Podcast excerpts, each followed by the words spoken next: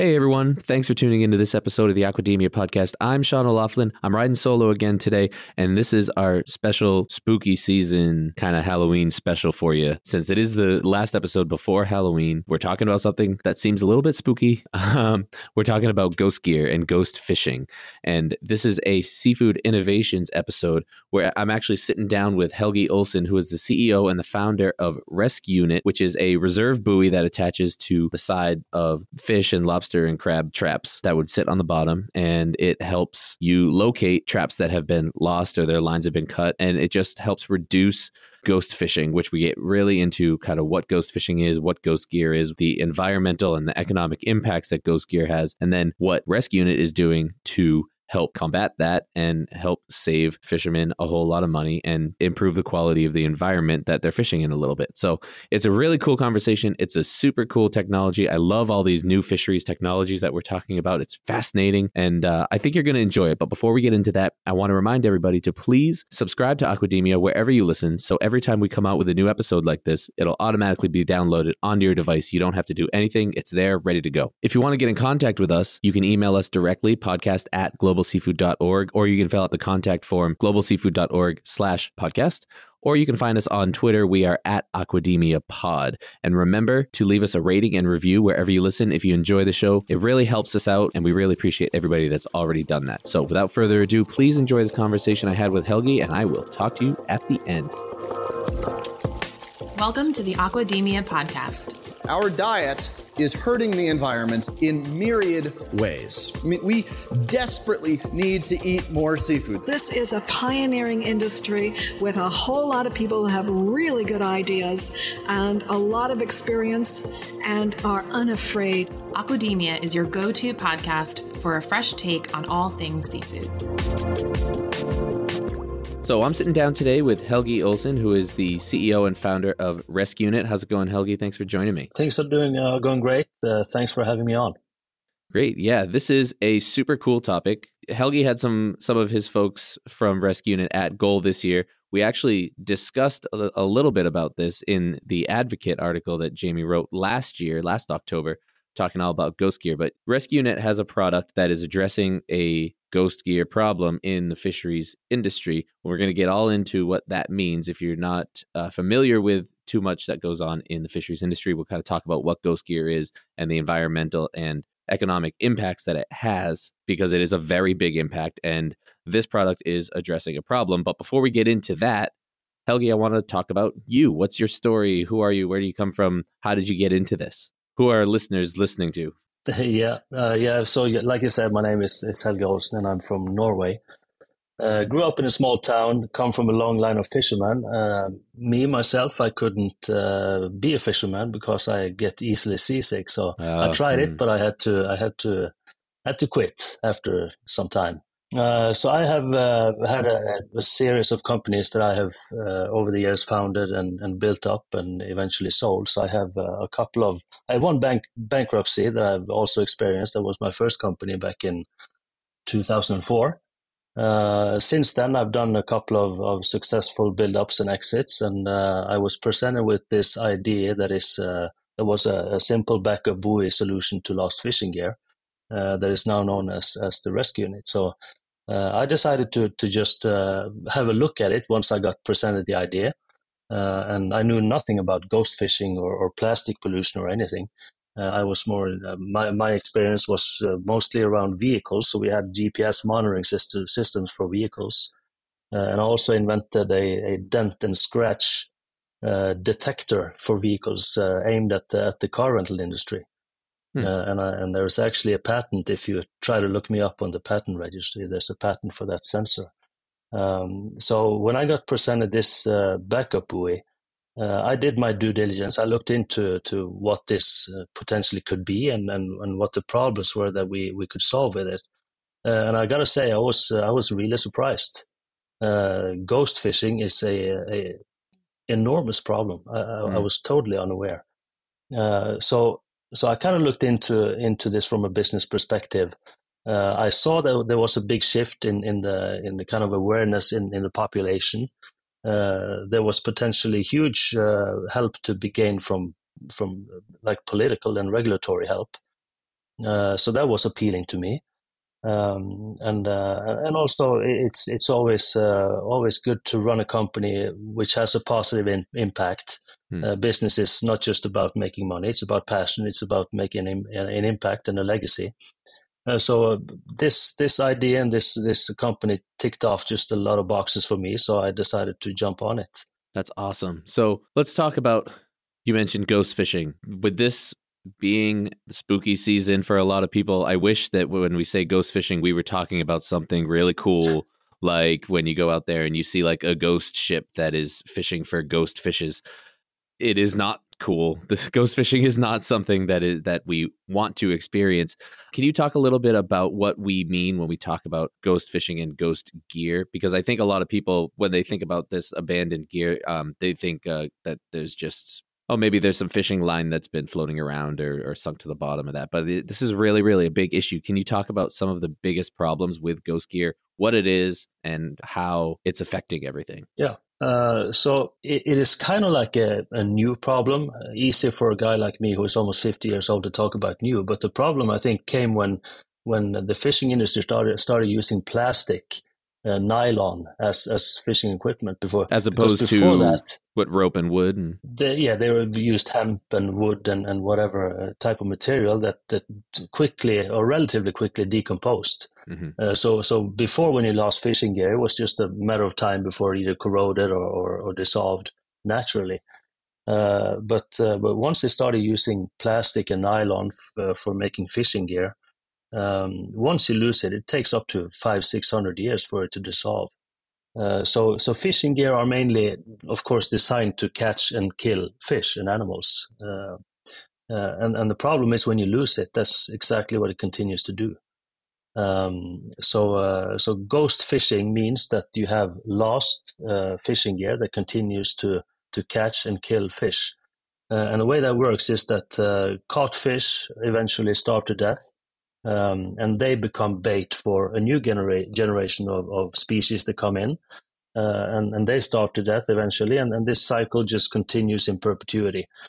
Um, Until and, it breaks down enough that someone can escape, right? Yeah, exactly. Yeah. Uh, and, and and the amount of of, uh, of valuable uh, catch or, or species biomass that are being caught in this cycle uh, is ever growing because the amount of fishing gear being lost, uh, I think it's around 10% of all fishing gear is lost every year. Uh, so, so this keeps adding to the problem continuously, uh, and and and of course uh, ki- kills more more uh, biomass every year. Mm-hmm. And you're specifically focused on because go, I know Ghost Gear can include lost lines and nets and all kinds of different things, but you're specifically focused on traps, like lobster traps, crab traps, fish traps, right? That are that are out sitting on the bottom with uh, you know, I'm just I'm just trying to paint a picture for all of our listeners. You know, these traps are sitting on the bottom, connected by ropes, or they and they got buoys up the top, and then maybe something happens and that rope gets cut, that line gets cut, uh, so you no longer have access to that trap, right? And then it's just sitting on the bottom doing this ghost fishing, right? Exactly, yeah, and and, and that's also the type of fishing gear that has the longest mm-hmm. uh, durability and, and keeps fishing and killing for the longest. Uh, because other type of equipment like rope and, and net seem to tangle up into just a, a solid lump oh. uh, and, and foul grows on it, so so it can't catch us effectively after a certain amount of years. Uh, but yeah, it started out for us with with traps and pots, uh, basically aimed for the for the recreational fishery here in Norway. Mm-hmm. Uh, but we saw that this had, a, of course, a big international potential. Uh, so we designed the product that we have now. We're actually launching a new product uh, this, uh, yeah, in in just a matter of weeks now. We are we are shipping out some product to Canada. It, this is designed to mount on a install on a trap wall. Uh, but we, we, we of course know that ropes and, and nets and everything also is a huge problem. So we are starting a next de- development next year for uh, for a more uh, multi-purpose solution that is just easy to click on and off with the carabiner uh, you can attach that to most any type of equipment at all, both inside and out, outside of the fishing industry. That's fantastic, and we could talk a little bit more about that at the end. I want to focus on this the side mounted trap buoys because that's kind of what's in circulation, what's being used right now, and uh, it has seen success. And I want to talk about how it all works and everything. You know, we do these seafood innovation episodes. We've done a few on some new technologies for fishing, and it's always so cool to learn how it works. And it, I really Mm. love that we're seeing some of this stuff being adopted by fishermen who are starting to see the benefit of a lot of these new technologies. So, if anyone goes wants to see this in person, you can go to the website. It is resqunit.com. It's R E S Q U N I T.com. And you can see this in action. But Helge, I want to have you kind of take us through how it works. You know, what is it? What does it look like? Where is it located? And how does it work? Uh, so, so just what, what you said before, the way a trap becomes a ghost trap uh, is just like you said. You have a trap on the bottom. You have a, a vertical line up to the surface with a with a buoy where the fishermen, of course, can retrieve and and uh, get their their catch. Uh, so what normally happens that makes uh, makes a, a, a cage a ghost cage uh, is either a boat propeller cutting off the rope, uh, separating the buoy from the from the trap. You might set the trap too deep so that the, the rope you have isn't long enough, and it it'll pull the buoy below the surface, uh, and also it can drift off to other locations where it's deeper and and and that way also pull the buoy under. Uh, so what we have is a is a backup buoy, a kind of second chance to if you lose the primary buoy, buoy you have a secondary buoy uh, on the trap that will uh, that will deploy. Uh, and like you said, fishermen are very traditional type of, of people, not too willing to to change. Uh, so what we focused on was to make a product as as least invasive as possible for the fisherman's normal work and practice. Mhm. We have electronics on there because we have a timer that will deploy this uh, this buoy after a certain amount of time. Uh, and it was important for me to develop something where the fisherman doesn't have to reset and remember to push a button or something between every every round. Right. Uh, so we made this unit um, self-aware. Uh, so it knows itself when it's in the water and when it's out of the water. And if you, for example, set your your backup buoy to three days, uh, then you know you're gonna you're gonna haul your traps every second day or every day. Then you set your backup buoy to, for example, three days. Uh, so when when you when you haven't pulled the trap within the normal two days, uh, the counter go, goes down and counts down to zero, uh, and that deploys the, the backup buoy. If you pull it up after two days, the counter resets, and next Oh, time you cool. throw it in, it starts over again. That's super cool. Uh, so as a fisherman, once you once you install this device, you you basically doesn't have to think about it anymore until you need it. Of course, uh, you do your regular fishing, you you don't even think about it. So that that was uh, important to me, and and I think uh, our customers appreciate very much. How do you attach it to the trap? Because the the one that's on your website, it, it almost looks like it's like integrated within the side of it, like it's not like mounted on onto it. Like it looks like it's part of the trap. How do how is it attached? Uh, very easily, you just uh, cut a hole uh, in the mesh. Uh, of course, some some traps are metal, some are wooden, some are with just uh, just nylon mesh. Uh, you cut a hole, and then you just attach it with 10, uh, 10 uh, what's it called, uh, zip ties Oh. uh, around a frame. Simple. And then you just click the buoy in, and voila, you're ready to go fishing. Very cool. So it's sitting on the bottom, and you've gone collected after two days. This trap is missing its buoy. It did not get collected. That third day comes around, and it automatically releases the buoy. The buoy pops off the side, and it's got Yep. this little spool of line as it goes up to the top. And then you actually just describe the retrieval process because I watched the video, and it's it's pretty Yep. cool. Can you can you describe Yeah, that? is I'll let you do that instead of me because it is, it is pretty cool. Yeah, uh, I've done it. There are two ways to do it. I, I've done both uh, many times. But if it's a, if it's a light trap, uh, this internal rope is strong enough that you can haul around 80 kilos. But of course, mind the extra forces from from any waves or, or anything. Uh, so small traps you can basically just retrieve directly up with by the buoy. embedded line. Yeah. Yeah.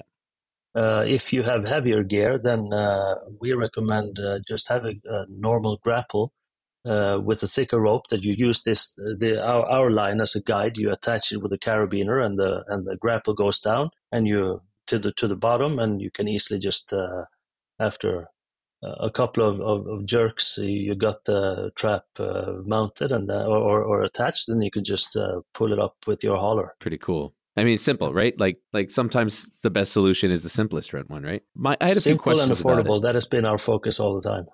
Yeah, for sure. Speaking of that, and we can talk about this more in depth later on. But how much does one of these costs? Or do you buy them Uh, for? we're- you know, would you buy them like you know by the dozen or by the you know? I'm not sure how. yeah, how uh, w- one device like this costs uh, seventy dollars uh, around that.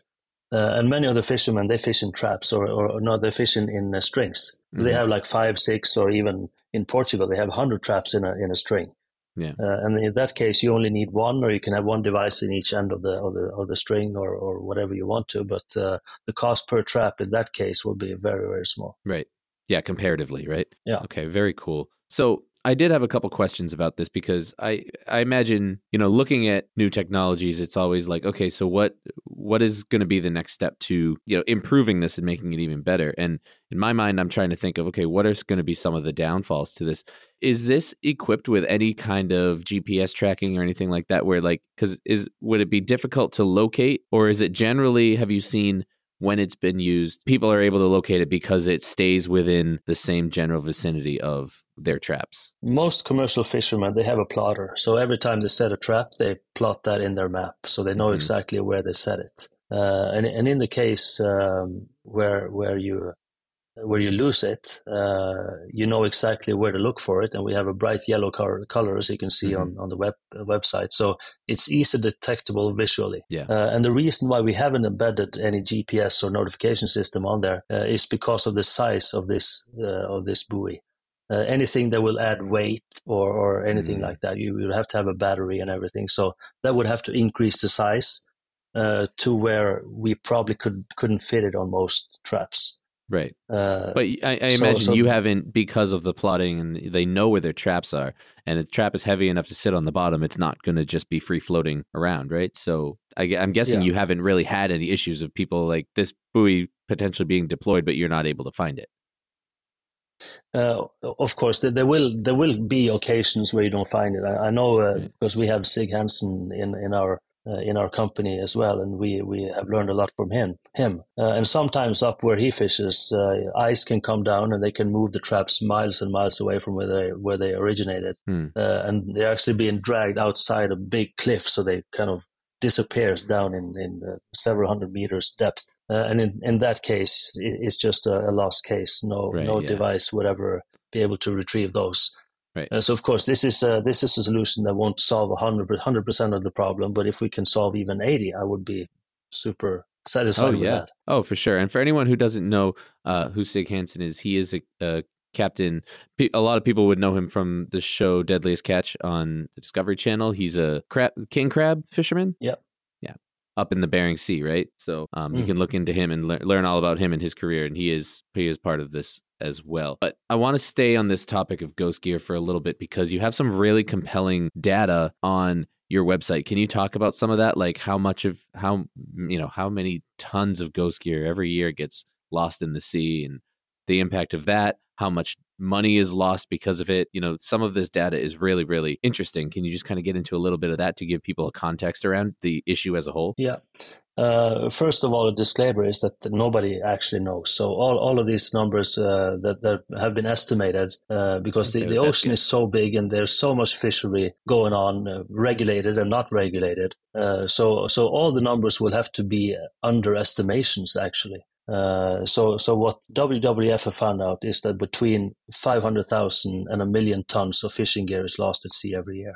Um, and there was a study I just actually I, I found it today. It was a study, a study that was published yesterday uh, that showed that uh, estimated that 25 million uh, cages or traps, pots like uh, the the ones we are addressing, 25 million of those are, are lost at sea every year. 25 million Uh, individual traps. Individual traps every year. So so uh, it's it's a staggering amount, uh, almost unbelievable. Yeah. Um, Wow. And um, of course, the, the consequences of lost traps are like we talked about uh, ghost fishing. Uh, there are some estimates that 2.6 billion dollars worth of, of biomass, uh, so valuable commercial animals, are, are wasted to ghost fishing every year. Uh, I think that number is is a, a, a huge underestimation.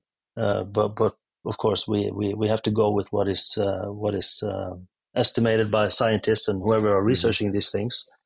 Uh, but maybe the most important or the highest costly consequence is around plastic pollution. Uh, as I as I told you, um, plastic takes up to five six hundred years to dissolve, uh, and when it dissolves, it dissolves into microplastic particles that enters the food chain. Uh, and and there was a big study, I think it was uh, a few years ago now, 2017, I think it was, uh, estimating the the um, the from the from the fishing industry uh, the cost of, of plastic pollution to 1.8 trillion dollars. Uh, that is kind of long term cost for cleanups, for mm-hmm. medical problems, for all uh, big societal cost, uh, hurting the industry and everything. So uh, this is a huge problem, and, and like I said, it's just growing. That's the that's the big problem. And many people are doing a fantastic job with cleanup operations volunteers, fishermen outside of the fishing fishing season, uh, going out with uh, on on rodeos with uh, with volunteers and with regulators, and trying to find the hot spots and, and try to get as much lost gear up as possible. Uh, but the sad truth is that we lose uh, way way more than we clean up. Yeah. Uh, so so it's just um, I kind of want to get to the place where we lose less than we clean up. Then we're on the right path. Right. yeah. So who knows how long it'll take, of, right? Yeah. Right. So but but I think we have a good solution. We're onto something good now with traps. Uh, we're expanding that next year, as I said, with with other type of fishing equipment, and I think it's going to be something like what we have. Uh, there will probably be competitors. There will be other products that that does similar things, right. uh, and we can't, of course, solve all this uh, as one company alone. We need to be uh, more players in this. I think with uh, yeah. with competing and innovating and coming up with better solutions all the time. Yeah, this is a uh, situation uh, where competition is good. You know, you don't you don't want to squash yeah. the competition. You want to work with them to bring everyone up and just make it better for everything, right? Exactly. I, have never occur never experienced competition being a bad thing because that drives you to all the time to improve, to innovate, to be better, to have lower prices, and, and it's it's a good environment to be in to have competition. And you also more people to, to to bring the awareness to the market and the population and the regulators and everything. So yeah, uh, we would we are alone right now. There are no competition, but we we definitely would welcome some competition. Nice. So how has the reception been overall? Have you had to really push and do a lot of kind of hard work to get people to buy into this in the beginning, or were they kind of in from the very beginning kind of excited for this because you know, well, we'll lose less traps now? Like, what what has the reception been since you launched? When did you launch it? We launched the first version of the product in 2019, and we launched okay. that only here in Norway against the recreational fishermen, uh, okay. and it was well received here. But the recreational fishery in Norway is is uh, quite special because you have you have a lot of wealthy people that have their their cabins at the at the, at the sea, uh, and they have their boats and they like to go crab fishing. Mm-hmm. Uh, so these are people with money. These are people that uh, are generally just uh, just environmentally aware uh, and they want to contribute and they want to do things. Uh, so it got well received here. Um, but the product we are launching now is against the commercial fishery. So we haven't had that sales experience yet. Yeah. Uh, but we have a big order from a distributor in Canada who ordered product for product for a million dollars from us that we are delivering oh, wow. now over the next couple of months, uh, and that'll that'll be kind of the big test. Um, but I don't think the, the, the distributor would have placed such a big order if they didn't believe in it. Of course, right? Yeah. Um, and and uh, and in Canada, there are some regulations in place that actually makes this a, a very uh, good investment for the fishermen.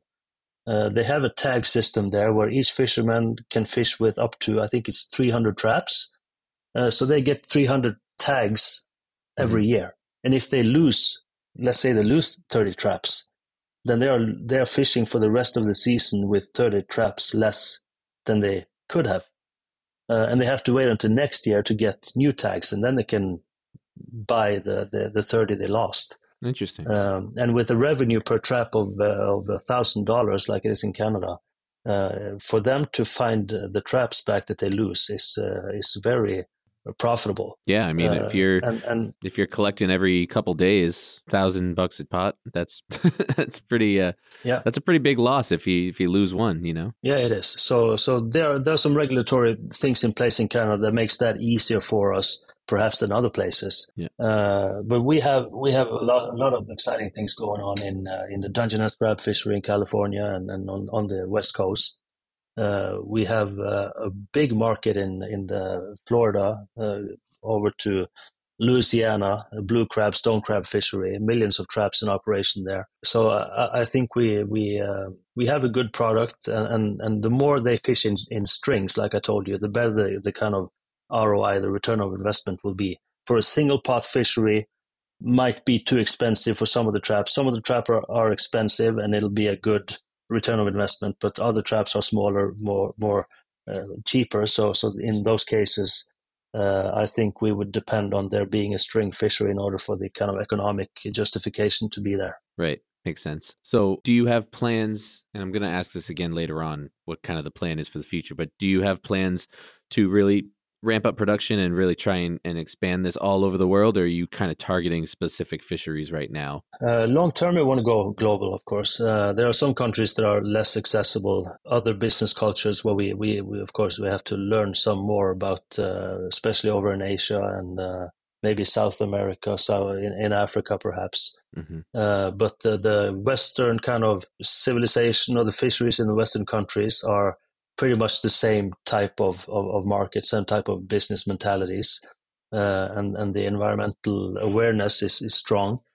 Uh, so uh, we we just want to go wherever we, we see that we, uh, we uh, are accepted and where the regulatory uh, climate is is rigged in our favor. Mm. something that we see more and more. Uh, even from from poorer countries, even even in Asia, like I said, and, and in South America, the the politicians there are really, uh, in some cases, further ahead than some of the Western uh, politicians in regulating and, and, trying to do something about the problem. Uh, so, so I think we, like right now, we have activities in New Zealand, Australia, uh, in US, in Canada, Portugal, Spain, Italy, France, uh, Norway. so, so we are pretty spread out already, but the market is is right now too big for us to be able to tackle everything, but we we grow as fast as we can and we uh, we do our best with what we have. So very um, cool. We have exciting times in front of us. yeah, no, for sure. And this is I I love this stuff, and I always I feel bad. I've been doing a lot of episodes solo lately because everyone has been so busy with goal and everything happening.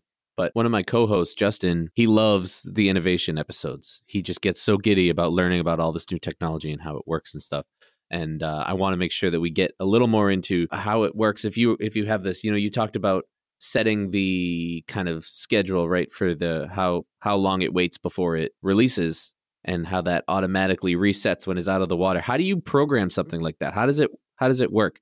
First of all, I don't want to. I don't want you to give away any trade secrets uh, on you know how you have designed it to know when it's in water or out of water and automatically reset and all that. But like, if I'm a fisherman and I get this for my traps, am I able to go in there and actually choose how long I want it to wait before it releases, or is that something that is set up beforehand when you order?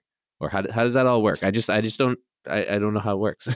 yeah, no, I can tell you without uh, revealing any any secrets. Uh, you can do this with a with a simple app on your uh, either iPhone or an Android telephone.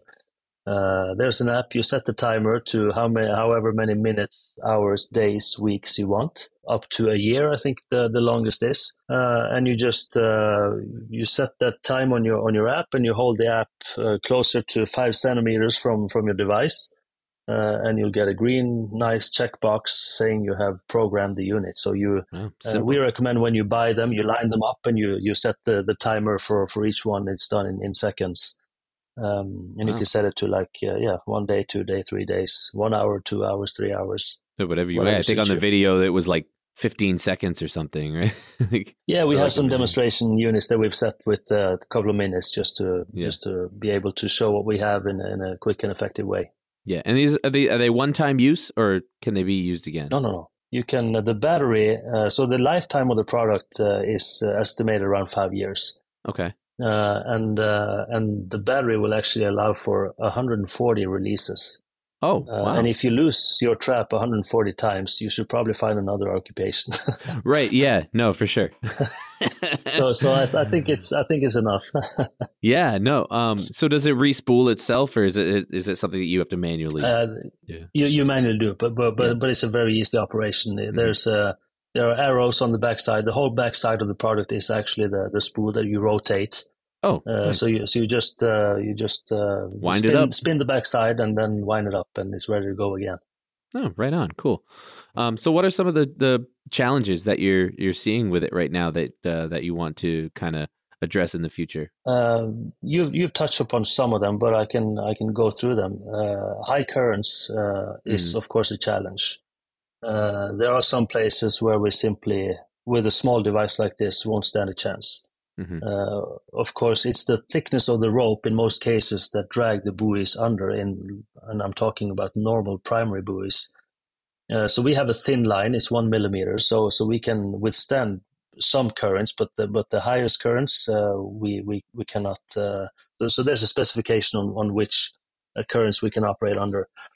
And the other things is like you said, when when the traps are moved greater distances, you can have a storm that moves the traps out of location, and and in those cases, without having a GPS or notification system, uh, you won't be able to find it. Perhaps some, maybe someone will see it and, and, and retrieve it for you.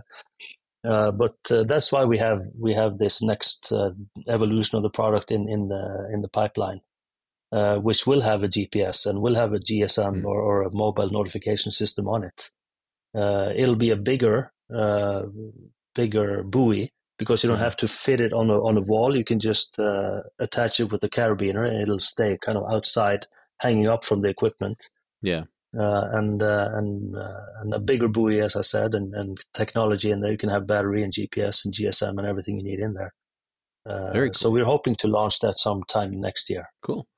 Uh, how long is the line that comes standard on it? Because obviously they're the going to be at all different is, uh, depths. Yeah, the standard is is 50 meters, but you don't want to have more line than you need. So let's let's take Florida for example. They have the blue crab and stone crab fishery down there. They fish in 12 feet of water, 15 feet of water, mm. uh, 20 max. Yeah. Uh, and, and you don't want to have a lot longer line than, than what you're fishing because when the backup buoy then floats up, you'll have a, a long spaghetti on the surface of, of line yeah. that can easily uh, or it'll or it'll drift a lot further away than the than where the actual trap is, right? And you'll be in the wrong exactly. place pulling it. Yeah.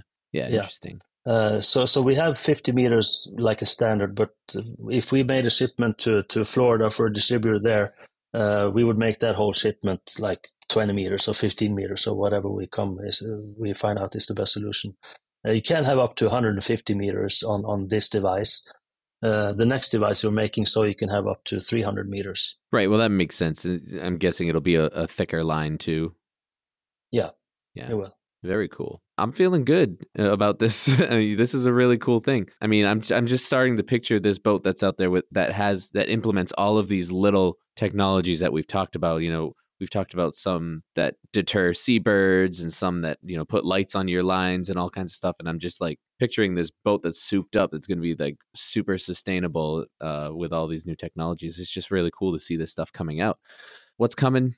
Pardon the pun. Down the line. Yeah down the line is uh, is data. Uh, data is down the line. Mm-hmm. Uh, I think the um, f- from a kind of business perspective and financial perspective, uh, the the data collection plans that we have in our business uh, is is maybe the most exciting thing. Uh, even mm-hmm. though the impact and, and what we can we can accomplish with this retrieval system uh, collecting data is is a, an enormous potential for for a huge business.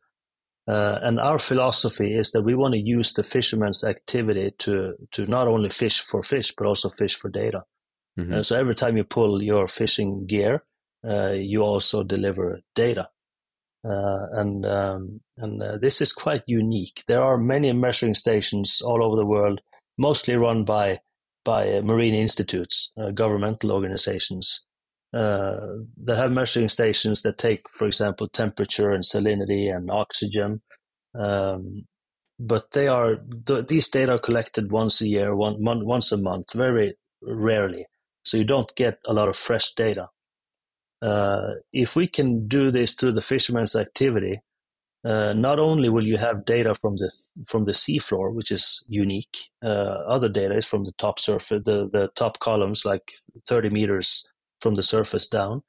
Uh, we will be able to provide uh, seafloor data. We'll be able to provide fresh data. So every time uh, fishing gear is pulled, every day, every other day, you'll have new fresh data.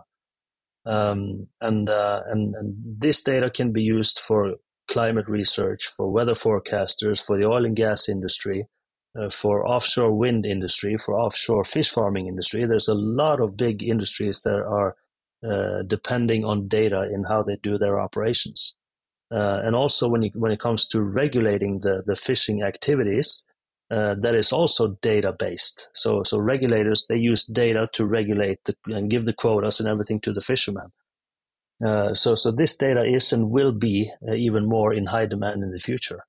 Uh, and and we wouldn't be the we we kind of joke uh, jokingly said that we want to be the Google underwater. Mm-hmm. of course, this is a, a, future big dream of ours, but I think we're on to something quite unique with with using traps and nets as as uh, vessels for collecting data. Uh, I think this is is so exciting. The idea of this, and I'm looking so much forward to to starting more testing. We have we have an early prototype. We've done some initial testing. Uh, we're doing more in 2023, and we are really um, hoping that we will have even a product ready uh, by late 2023, early 2024, uh, collecting data from the seafloor. What do you think that product will look like? Will it be like? Is it going to uh, how much of that is going to be required as like extra work for the fishermen for supplying this data? None whatsoever. None. Uh, great. I, am kind of picturing like a like a, a, computer mouse in, in size and shape yeah. uh, that you can attach to to anything. Doesn't have to be even in our backup buoy part of that. It could be a standalone unit that you can attach to uh, seismic equipment to to fish nets to to cages to boats to anything. Uh, and and every time it comes to the surface surface, it, it look for a Bluetooth device. That could be a phone on the right app install. It can be a, a standalone device on a boat. Uh, so the the closest possible device that is rigged to receive this data can receive it, and then once you're on on a, a Wi-Fi or, or a three a five G network, it'll transport Send the data up to the to the cloud. Yeah. Wow, super cool. That's fascinating. And you're hoping to have a product ready for that by late 2023 you said yeah i'm really hoping we can do that because i think there's a going to be a lot of companies that is going to be be uh, all over this uh, yeah data this, is uh, definitely uh, pro- data is in, yeah. in high demand uh, for sure I'll, oh yeah yeah that's true yeah. Uh, what what can you tell us about the next product the other one that you mentioned earlier for other types of fishing gear like I said, you, you attach it with the carabiner. It's it's so easy to just we have prototypes and we, we, we have we have displayed this. We had it actually on a on a boat show up in Canada in uh, uh, February March March I think it was uh, this year. Uh, and and it's it's cylinder shaped and it's modular. So you have uh, you have the buoy on top with the with the GPS in the inside the lid on top there, uh, and um, and you have the timer, uh, the release mechanism in the middle, and you have the spool of rope in the bottom. Uh, but in this product as well, we're looking to to create this data sensor module that you can put Within into, so you can stack well. these modules on top of each other uh, and have different uh, different yeah. So so we can have this sensor module also installed on the same unit. Could that unit be used um, on other types of gear like like nets or even even containers. Uh, we, we have been contacted by by shipping companies that sometimes loses container in the oceans. Oh, geez. Uh, and they've asked us if they can use this device on containers uh, also. Oh my god! How do uh, you pull out sure a lost can, shipping but... container? Jesus. yeah. I don't think the uh, grapple will work for that. no, no, no. They actually sink pretty slowly. I, have heard. They you, you oh. they lose them and they kind of uh, can can float even for a couple of days before they start slowly sinking.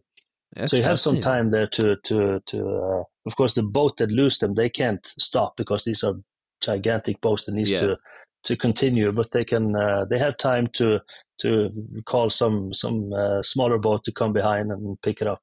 I'm gonna uh, need but, to get on YouTube if, see if, if I can even... find any videos of that. yeah. Uh, I don't know crazy. if we'll be able to solve that problem, but but uh, but uh, you have a lot of seismic equipment, for example, that we've been contacted by and asked if we can we can uh, provide something to that industry, uh, which we probably can. and then you have long lines. So you can you can attach this to the anchor point also mm-hmm. on nets, and also on bigger traps also be able to use this instead of the primary product that we have now if you want to if it's a big trap it's if it's a, specifically the the stackable traps mm. uh, would be ideal for this uh, next type of, uh, of uh, rescue unit that we have in the pipeline. That's amazing. So, if we have any listeners who are involved in fisheries or fishermen themselves, or work with with fishermen that they think would benefit from this, what is the best way for them to get it? Just go to your website or uh, uh contact you directly. contact us uh, through the website or through uh, one of our social media channels. Uh, we we are on uh, I think all platforms. Uh, we have a pretty unique name, so it's easy to find us. Uh, but we are looking for distribution in in in the US. We have distribution in, in Australia and Canada now. So far, we have something exciting going on in Europe. but we are looking for one or more distributors in, in the US to to take this to the US market.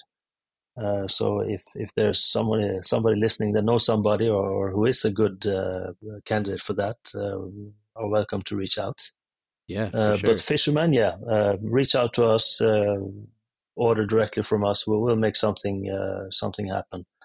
no doubt. Right, and, that. and if you do that, make sure that you let them know that you heard it here on Aquademia. If you want to contact us as well, podcast at globalseafood.org, we can connect you with the folks over at ResQunit as well to make sure that you get what mm. you need. What if people wanted to speak with you directly? If they wanted to get in contact with you for whatever reason, how, how what's the best way to do that? Drop me an email on uh, on uh, h e l g e helge at resqunit.com. Uh, it's an easy way.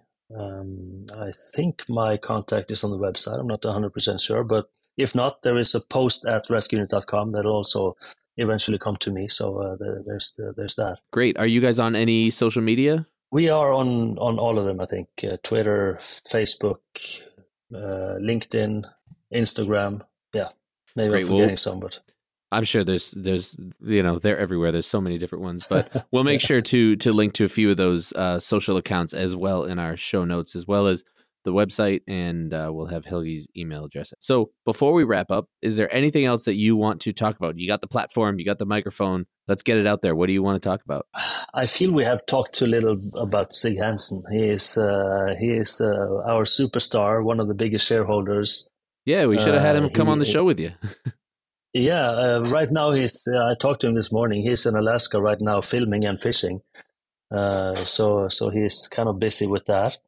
Uh, but uh, to us, uh, because Sig, uh, Sig Hansen, he's uh, I don't know if you know this, but uh, both his parent are parents are Norwegian, mm. so he is has his an- ancestry in in Norway, and that's one of the reasons why we were able to to find him and to get in contact with with him. and he quickly fell for the for us the team, the product, and and the potential impact uh, he has matured a lot. He knows the damage he's done in his career, and he wants to help uh, fix some of that. Uh, so he embraced us, uh, the product, wanted to to uh, promote it and talk about it and invest in it. Um, and uh, he was actually one of the reasons why, and, and, I haven't talked about this either. We, we listed the company on on Nasdaq in Stockholm in Sweden about a year ago now. Um, and this was partly because Sig Hansen, you know, he has this, uh, he has his name and his brand and his uh, notoriety to protect. So he wanted the company to be as transparent as possible, and there's no better way to be transparent than on uh, on a, on a public listing. Uh, so we did that, but also that we, we see that uh, we we will get a lot of help regulatory in in the future with our product. so so therefore to to make it so that everyone can take part in, in the ownership of the com- company and and uh, and uh, the the business to be built in the future. Uh, we we made it so that everyone can participate and and, and buy into the, the company and. Uh, I think it's accessible even from the US. Uh, if you have like a Charles Schwab account, you can find the ticker RESQ and uh, and buy into the company. Very cool. It's really cool that you are connected with him because you know that fishery because of the TV show. That fishery is so I don't want to use the word like exposed, but it's so well known, right? And people yeah. people uh, uh, get have a better understanding of how this fishery works than they do most fisheries around the world just from watching that show. And uh, have you had any other folks in that specific fishery that are utilizing your product to the extent that that Sig is? Uh, no, like I said, we we have uh, only had the, the product in the market for the recreational fishery, uh, an mm. early version of the product. So we, we are launching right now. But Sig used the product in uh, in uh, not Deadliest Catch, but there is a new show. I don't know if you've seen it. It's a spin-off series called The Viking Returns. Oh no, I haven't seen uh, that. yeah, it's it's about Sig Hansen and his fishing activities in Norway actually. So he was here oh. last oh, year and and early this year filming. Uh, and and there he is using our product. You can see on the traps that he, ha- he has this uh, yellow backup buoy, so, uh, so he's using it there. Uh, and cool. uh, for us, that is that is good uh, promotion. Uh, gets people talking, and uh, yeah, I think it's a good platform. Very cool. Well, Helge, I really want to thank you for reaching out to us. Can I know, I know Steve connected you with me, and um, you know this has been a super cool conversation. I'm really excited about all these innovative technologies, like I said, and uh, I just I'm grateful that you were able to sit down with us for an hour and talk about it. Yeah, I, think it was great fun, and uh, and I want to thank you for for having me on and congratulate you because you have the first podcast in the world to have me as a host. So Oh, congratulations for that. I'm I'm honored. I'm honored. You heard Yeah. it here first, folks. yeah, Um, exactly. so like i said before we'll have all of Helge's and ResQunit's information websites social media all that stuff listed in the show notes so you can get to it right away but again thank you so much for joining us and we'll talk to you soon All right, bye.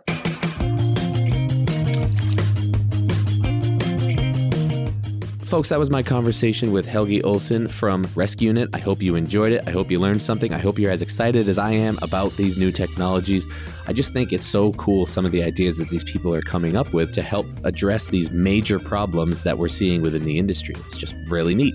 If you enjoyed this and you want more content like this, please remember to subscribe to Aquademia wherever you listen. That way, every time a new episode comes out, you'll get it automatically downloaded onto your phone so you can listen to it whenever you want. If you want to get in contact with us, email us at podcast at globalseafood.org or fill out the contact form at globalseafood.org slash podcast, or you can reach out to us on Twitter. We are at Aquademia Pod. If you haven't done it yet, please take a couple minutes and leave us a rating and review wherever you listen. Those reviews really help us out, and we really appreciate everybody that's done that already. And lastly, if you really enjoy what we're doing here, you like our mission, and you want to be a part of it, you might want to consider becoming a member of the Global Seafood Alliance. The link to learn more or sign up for membership is in the show notes. Make sure you check that out and spread the word. With that, thank you so much for listening, and I'll talk to you next time.